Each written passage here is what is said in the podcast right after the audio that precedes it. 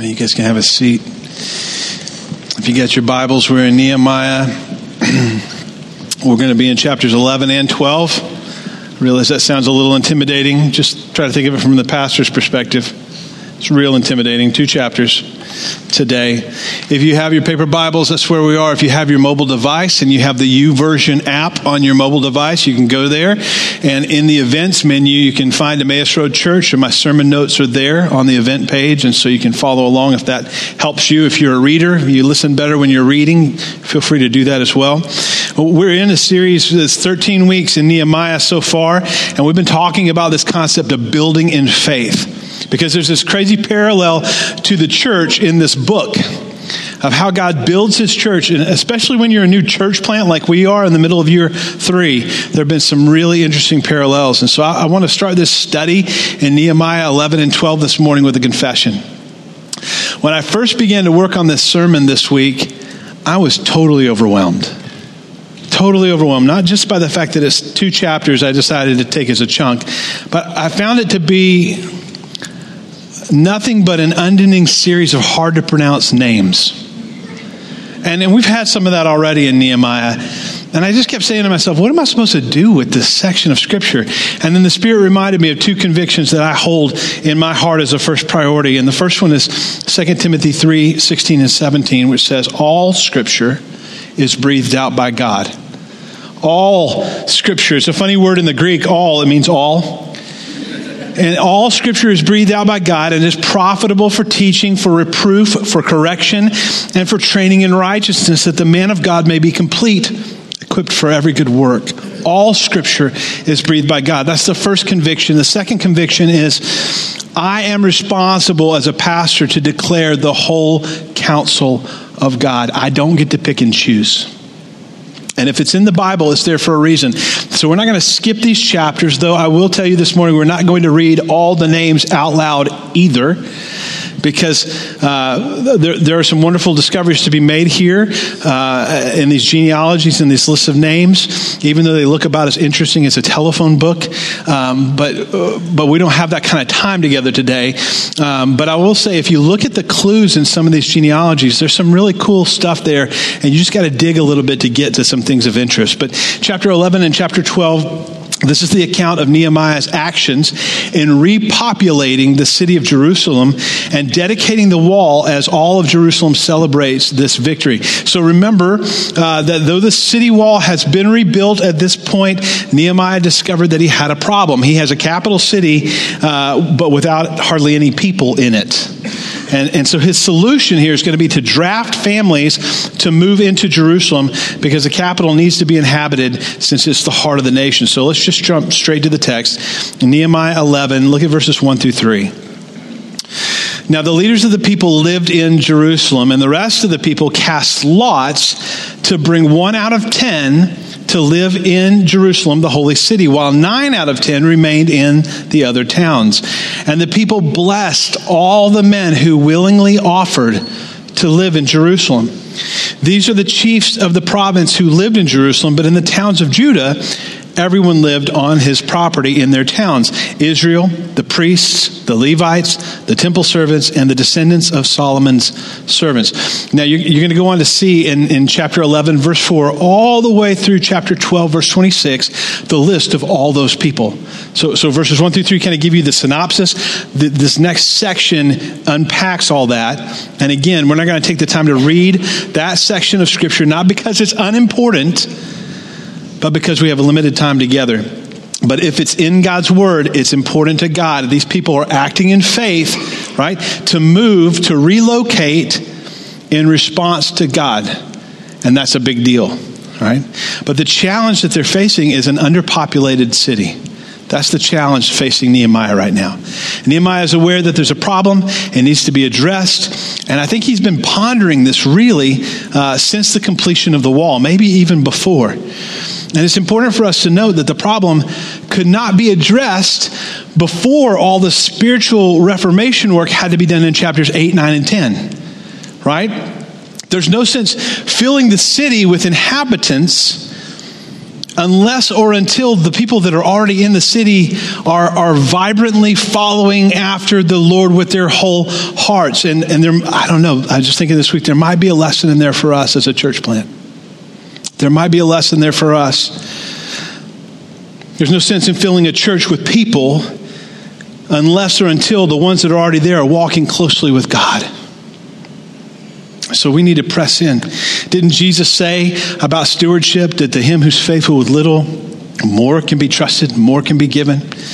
And so it makes me pray, even this week, praying for our church, requesting that God would reveal to us uh, where we're not ready for more, if we're not ready, what, what He needs to do among us to make us ready for more. And I hope that you'll join me in praying those prayers. But this first section, uh, 10 to 24, verse, verses 10 to 24 of chapter 11 is a picture of God's provision for the ministry of the city of Jerusalem. If you're going to fill the capital city with people, you need ministry happening there to maintain the spiritual strength of those people, to care for them, right? And so verse 12 says there are 822 of them that carried on the work in the temple, offering sacrifices, performing the rituals. Verse, uh, verse 13 tells us there were 242 men set aside as the head of families. These guys function in pastoral care roles roles, um, counseling families, working out problems, caring for families. Verse 14 has a third group of 128 called brave warriors who were trained to fight in defense of the city. I love that. Priests with swords. I'm all about it.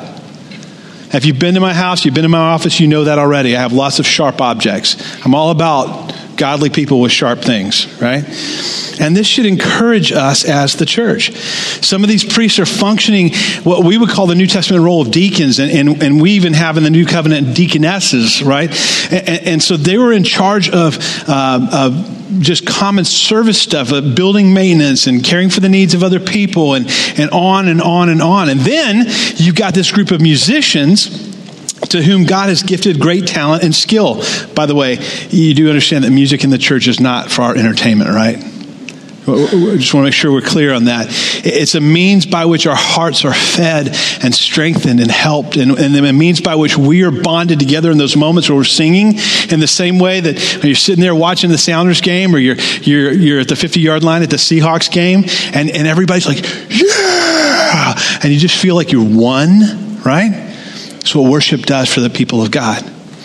There was a moment a, few years ago, I had the opportunity, I was still a worship pastor in another church, and um, there's this uh, Christian music couple, the Gettys, Keith and Kristyn Getty. They are modern hymn writers and they're incredible musicians. And they happened to be up the road at Emmanuel Baptist in Mount Vernon. And there was an invitation to worship pastors and wives to come to a special luncheon. So there were a hundred worship pastors and their wives in this room with Keith Getty, and he's at the piano he said, ah, I've been working on this hymn, and it's, it's rooted in this old hymn. You, you all probably know this hymn. And he begins to play. And every person, pastors and wives in the room, all the worship leaders, began to sing an eight part harmony. This old hymn. I don't even remember what the hymn was because about three seconds in, I couldn't sing anymore. I was weeping. I was just weeping, sitting there because I was in the middle of the room and I could hear everything. And I was just overwhelmed with the music.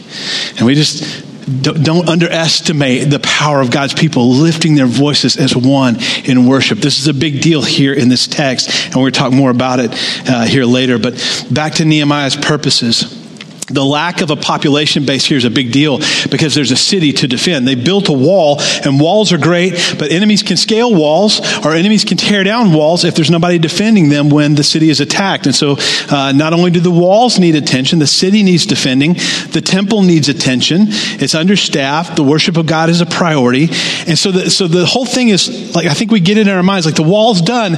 Woo! We can kind of sit back and relax and have a cold one, and it's like we're not we're not over the finish line yet. They're not over the finish line yet. The wall was a major part of getting there, but it's not the end game.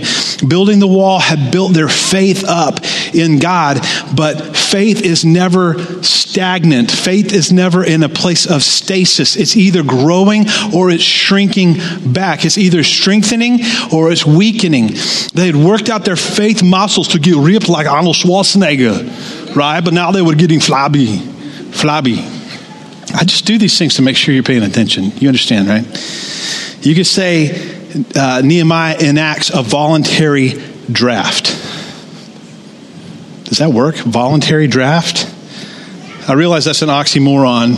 Oxymorons are apparent contradictions, just like the term congressional ethics. Um, but in this case, it was a draft, sort of, but it wasn't compulsory. So one out of every 10 in the suburbs would move into the city if their name was drawn. So in a group of 10 families, you roll the dice. Actually, there's one die with 10 sides. And if your number came up, you moved to Jerusalem. And if, and if you didn't want to move to Jerusalem, you could opt out and they just go down the list to the next family, right? So this is this is to underscore the theme of this passage, which I believe is that God wants willing volunteers. He doesn't want compulsory uh, adherence to his agenda. He wants willing hearts who want to freely obey him and serve his people. God wants his people, first here, to be willing to move willing to relocate for the sake of God's kingdom expansion. I, I love that our, our, our, little church here in the first three years has testimonies of people who are willing to move. We've got the McAllisters with us who, who in the early stages, before we ever publicly launched, from Athens, Georgia, said, we're packing up and we're coming across the country to help you guys plant Emmaus Road. And we said, You people are crazy. Get out here as fast as you can. We need crazy people. And they came. And, we have a family like the Irigs. And the Irigs were halfway to Granite Falls, living out on the far side of Arlington and coming in. And, they, you know, they just said, God's called us to be a part of this faith family, but we really need to be closer so we can serve the community that He's called us to. And they, they, they in faith, put their house on the market, and boom, like that, it sold, and they had a house, and they were here in Stanwood, and it was, it was just like all of our heads were turning. It was this whirlwind. They moved. They, they moved in faith. They were willing to move. I think about CJ and Chloe Reese and others willing to move their church home to, to see the kingdom expand, to say, yeah, we, we've got a great church. We're really comfortable here. But we really feel the Spirit moving us to, to move in response to God's prompting to, to do more for the kingdom. And, and it wasn't a preferential move out of selfish reasons. There's, there's not a lot of programming in a church plant. We're not a, there's no big sexy rock show here, right? It's so funny because there have been a couple of churches in Stanwood when we first started that said, Are you guys going to steal all our sheep? And we said, There's really not a lot of concern that your sheep are going to come here because we're going to ask your sheep to set up and tear down and do a lot of stuff and there's a lot of work to this and and I don't think they're really they're not really looking for that right and so th- those other pastors said oh yeah okay yeah good good so this is this is a you know it's just God's people being willing to move had a conversation with a family uh, we know in the Arlington community seven kids gearing up to go overseas on the mission field and I'm like whew with seven kids. They're headed to the mission field. This is important for all of us to wrestle with. It's important for every one of us to wrestle with this because God may call some of you to the mission field. Already in our congregation, Josh Warren and Piper, they're engaged, and, and Josh is called to missions, right? Um, at some point, Emmaus Road is going to plant another church in this region, and God may call some of you to go and be part of that church plant. And we all have to be willing to move when God wants us to move, when He tells us to move. God wants His people to be willing to move. So let's, let's keep going in the text here. Nehemiah, we're, all, we're already all the way over in chapter 12, verse 27 at this point.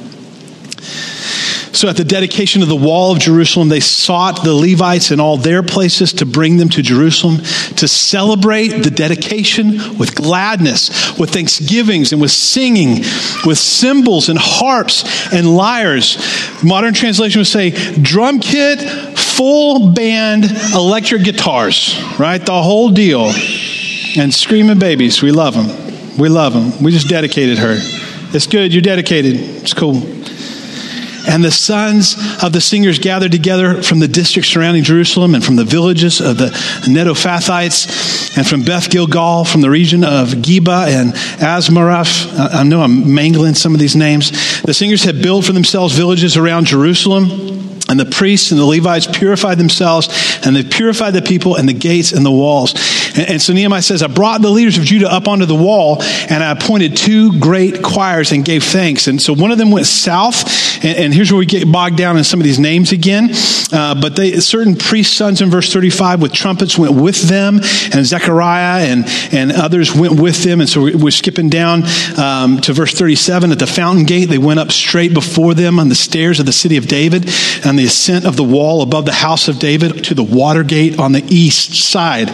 And the other choir, verse 38, of those who gave thanks, they went north and I followed with them, uh, w- with half of the people on the wall above the Tower of the Ovens to the broad wall, and above the gate of Ephraim, and the gate of Yeshana, Yeshana, and the fish gate, and the Tower of Hananel, and the Tower of a Hundred to the sheep gate. So they came at a halt to the, to the gate of the guard, and both those choirs then, uh, of those who gave thanks, stood in the house of God. So, the, so the procession of these choirs, and, and the text actually indicates in the Hebrew that they're singing as they go, right? And Nehemiah is with one of them, and they're going up and around. They're kind of working their way around the city to meet at the place where the temple is in the city. And, and I'm, I'm kind of looking, if I'm, if I'm Nehemiah, I'm looking for Sanballat and Tobiah and be like, right? Just, they, they, they didn't want any of this to happen. I'm looking for them in the crowd. I'm sure Nehemiah is above that, but I, I wouldn't be. And, um, and they get there, and then in verse 43, they offered great sacrifices that day, and they rejoiced. For God had made them rejoice with great joy. The women and children also rejoiced, and the joy of Jerusalem was heard far away. So much raucous rejoicing in the city over the presence of God and his blessing that this is being heard miles away. We think we've got the, the, the corner market on loud fans. And we can cause minor earthquakes, you know, at CenturyLink Field. But this, this blows that away. God wants his people to be willing to move, but he also wants them to be willing to rejoice. Remember that God tells us through the Apostle Paul, He's chosen the foolish things of the world to shame the wise. He's chosen the weak things of the world to shame the strong. Not a lot there by way of self esteem building, but definitely gives us context for our lives. So if I, if I asked you right now to close your Bible or turn off your mobile device and begin listing for me the names of those who served as gatekeepers or singers, and we, we didn't read them, so you get a pass, but who were the song directors who led the praise? Could you tell me? I studied this passage all week. I couldn't tell you. I couldn't list those people for you. And you probably couldn't either. But just because their names are not known to us doesn't mean that they're insignificant, especially to God. Their roles are important. They, they did what God wanted them to do, and they are remembered for it. So, so keep in mind, God uses the weak things of the world to confound the strong right 1 corinthians 1 18 to 31 whole passage there about being the last kids picked for spiritual dodgeball that's us right? Eh, eh, eh, so God, God chose Abraham, a childless old man, to be the father of nations. God chose Moses, uh, this shepherd uh, for 40 years in the wilderness, so afraid to speak in front of people that, that he, he, was, he made God angry because he didn't want to do what God was telling him to do, to lead the slaves out of Egypt into a land that would be their own. God chose David to be the king of Israel. This is a kid so small, ruddy, and insignificant that when Jesse's sons were summoned by the prophet, Jesse didn't even call David in from tending sheep.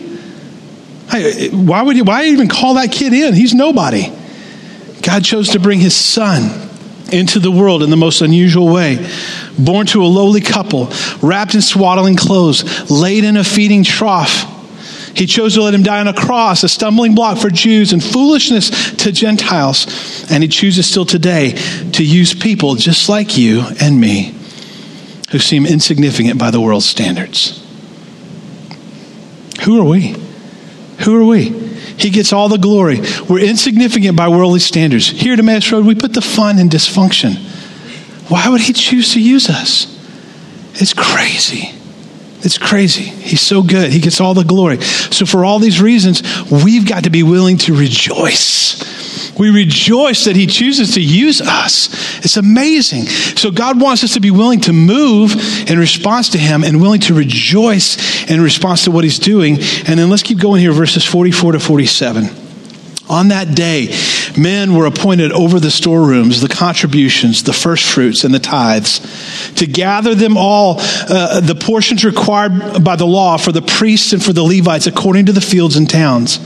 For Judah rejoiced over the priests and the Levites who ministered, and they performed the service of their God and the service of purification, as did the singers and the gatekeepers, according to the command of David and his son Solomon. For long ago, in the days of David and Asaph, there were directors of the singers, and there were songs of praise and thanksgiving to God. And all of Israel in the days of Zerubbabel and in the days of Nehemiah gave the daily portion for the singers and the gatekeepers. They set apart that which was for the Levites, and the Levites set apart that which was for the sons of Aaron. So God wants his people to be willing to move. He wants his people to be willing to rejoice, and he wants his people to be willing to serve. Willing to serve without a claim, without fanfare. Faithfulness, not fame. He wants faithfulness. And the motive of the heart is what matters to God. The truth is, if you seek fame and recognition for what you do in the church as part of the body of Christ, you're probably going to fail at it. And if you're a leader, you're probably going to fail at being a leader. If you're looking for acclaim and recognition and fanfare, you're probably not going to get it. Matthew 6 1, Jesus said, Beware of practicing your righteousness before others in order to be seen by them. For then, if you manage to do it, he says, you're not going to have any reward from your Father in heaven. You'll have received your reward already. God sees what we do, even if other people don't. He saw fit to record these names in the text of Scripture that mean absolutely nothing to us. They mean nothing to us, but they mean something to Him, and that's what matters most. And if you find yourself sulking or getting angry or for a lack of recognition as what you do as part of the church or as a mom who's a stay at home mom with little kids or as a dad who's working uh, 40 plus hours a week to provide for his family, just look to Jesus. And remember Matthew 6 1. I'll read it again. Beware of practicing your righteousness before others in order to be seen by them, in order to be praised by them, for then you will have no reward from your Father who is in heaven. There's a grace that allows us to rest in the identity of God as El Roi, the God who sees us. We know that He sees us, and we rest in that. But did you catch the order here? Because God wants His people to be willing to move, willing to rejoice, willing to serve. So the first thing you got to do is get uncomfortable. How many of you just love getting uncomfortable? No hands. We don't, we don't love discomfort, but you've got to get uncomfortable. You've got to get out of your comfort zone. So when we kind of stubbornly kind of dig our heels in, God will lovingly push us. He will move us. He will prompt us, sometimes uh, physically, sometimes emotionally, sometimes spiritually. You'll, you'll be compelled by the Spirit of God, if you're a child of God, to start moving towards something that God loves.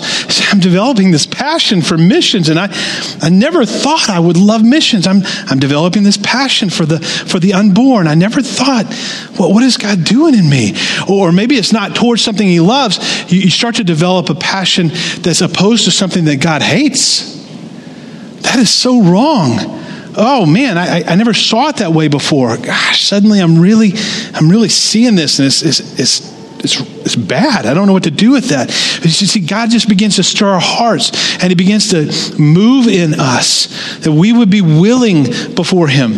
And, and then you find yourself praising Him and rejoicing in Him and delighting in the grace of obedience and marveling at the growth that you're experiencing in your heart.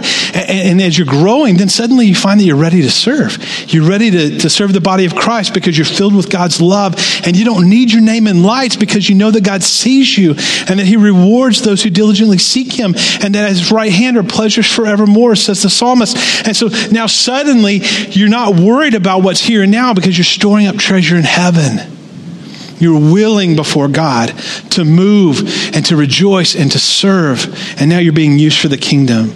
And so, this series we've been in Nehemiah for these weeks is building in faith. And it points us to these parallels with the church. What's happening in Nehemiah is a prototype of what happens in the church. And it occurs to me that God is also a builder, right? He's a builder. Scripture says that he's building up a city that's going to have inhabitants and it's called the New Jerusalem the New Jerusalem. It's not like the old one made of bricks and stone, but it's a new city of spiritual stones, living stones, intended to be inhabited by redeemed people. In fact, listen to what Peter says, 1 Peter 2. He says, As you come to him, a living stone, rejected by men, but in the sight of God, very precious and chosen.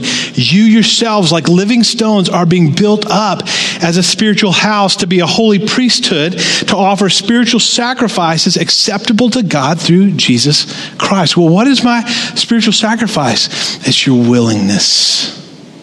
It's a heart that's willing it's a heart that says, I don't know quite what to do, Lord. I'm not sure what my gifts are, my strengths are. I'm not sure how you could even use me, Lord, but I'm, I'm willing. I'm willing. What did David pray in Psalm 51? He said, Lord, give me a willing spirit to sustain me. Give me a willing spirit that I would obey you and walk in faith. God's building campaigns are always built on willing people, willing to move, willing to rejoice, willing to serve. Paul, Paul would say to the Corinthian church, he would say in 2 Corinthians 8, we want you to know, brothers, about the grace of God that's been given among the churches of Macedonia. Now, listen to what he says about those churches. Listen to this. For in a severe test of affliction, their abundance of joy and their extreme poverty have overflowed in great wealth of generosity. That equation does not match up. Just stop and go over that again. In a severe test of affliction, their abundance of joy, well, right there we've got a problem, don't we, as Americans? They were being afflicted and they had abundance of joy. Does not compute for most of us. And they were in extreme poverty. And then, he, and then he has the audacity to say this those three things resulted in an overflowing of a wealth of generosity on their part. How does that happen? But by the Spirit of God. For they gave, he says, according to their means, as I can testify, and beyond their means, they gave of their own accord. And they begged us earnestly for the favor of taking part in the relief of the saints. They knew that there were other impoverished followers of Jesus, and they begged Paul, please let us give you more to help them. And this was not what we expected, but they gave themselves first to the Lord and then by the will of God to us.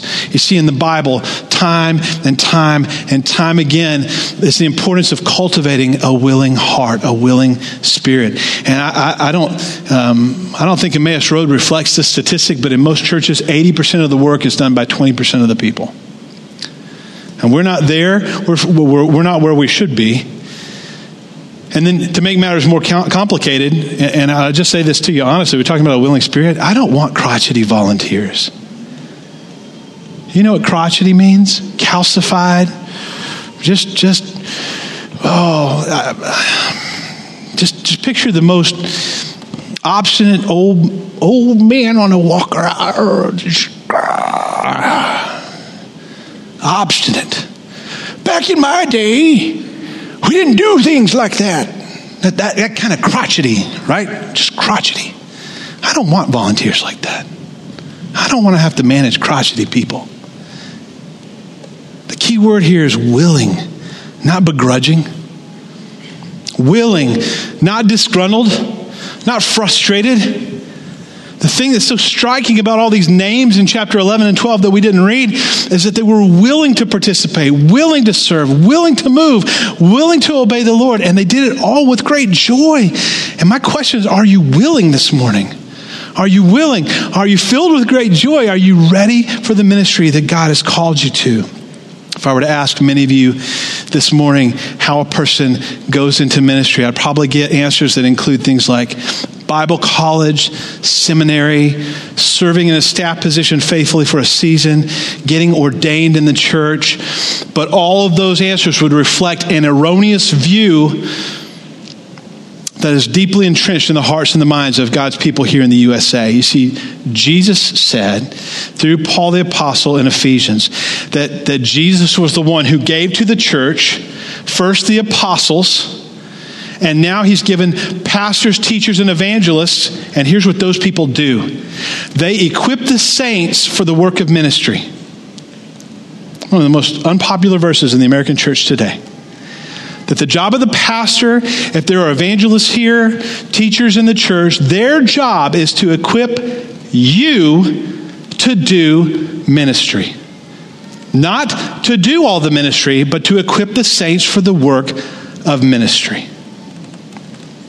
So the answer to the question is how does a person go into ministry? Well, they get saved. They come to faith in Jesus Christ, and then they're called to minister. Boom. No graduate degree needed. They just need some equipping, and that's most of that's on the job training, and all of God's people should be engaged in ministry. We don't think about that often enough, and generally only when, you know, uh, for me, only when we lose a member of our congregation who goes to be with the Lord do I stop and think about this reality. That we are standing in a line of people so we're talking about ministry, we're talking about being willing, but we stand in this line of history.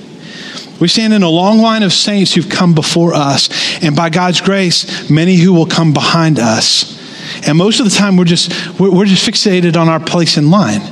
We're just focused on this little bubble that we're in in the flow of redemptive history not aware that it was the willingness of so many saints who came before us who opened the door for us to experience what we're experiencing not aware of the fact that what we do in faith now opens the door for the people who are coming behind us to experience the things that we're experiencing. We're not aware of our place in redemptive history. We just kind of fixate on our here and now bubble. And to quote Billy Joel, we didn't start the fire, it was always burning since the world's been turning, right?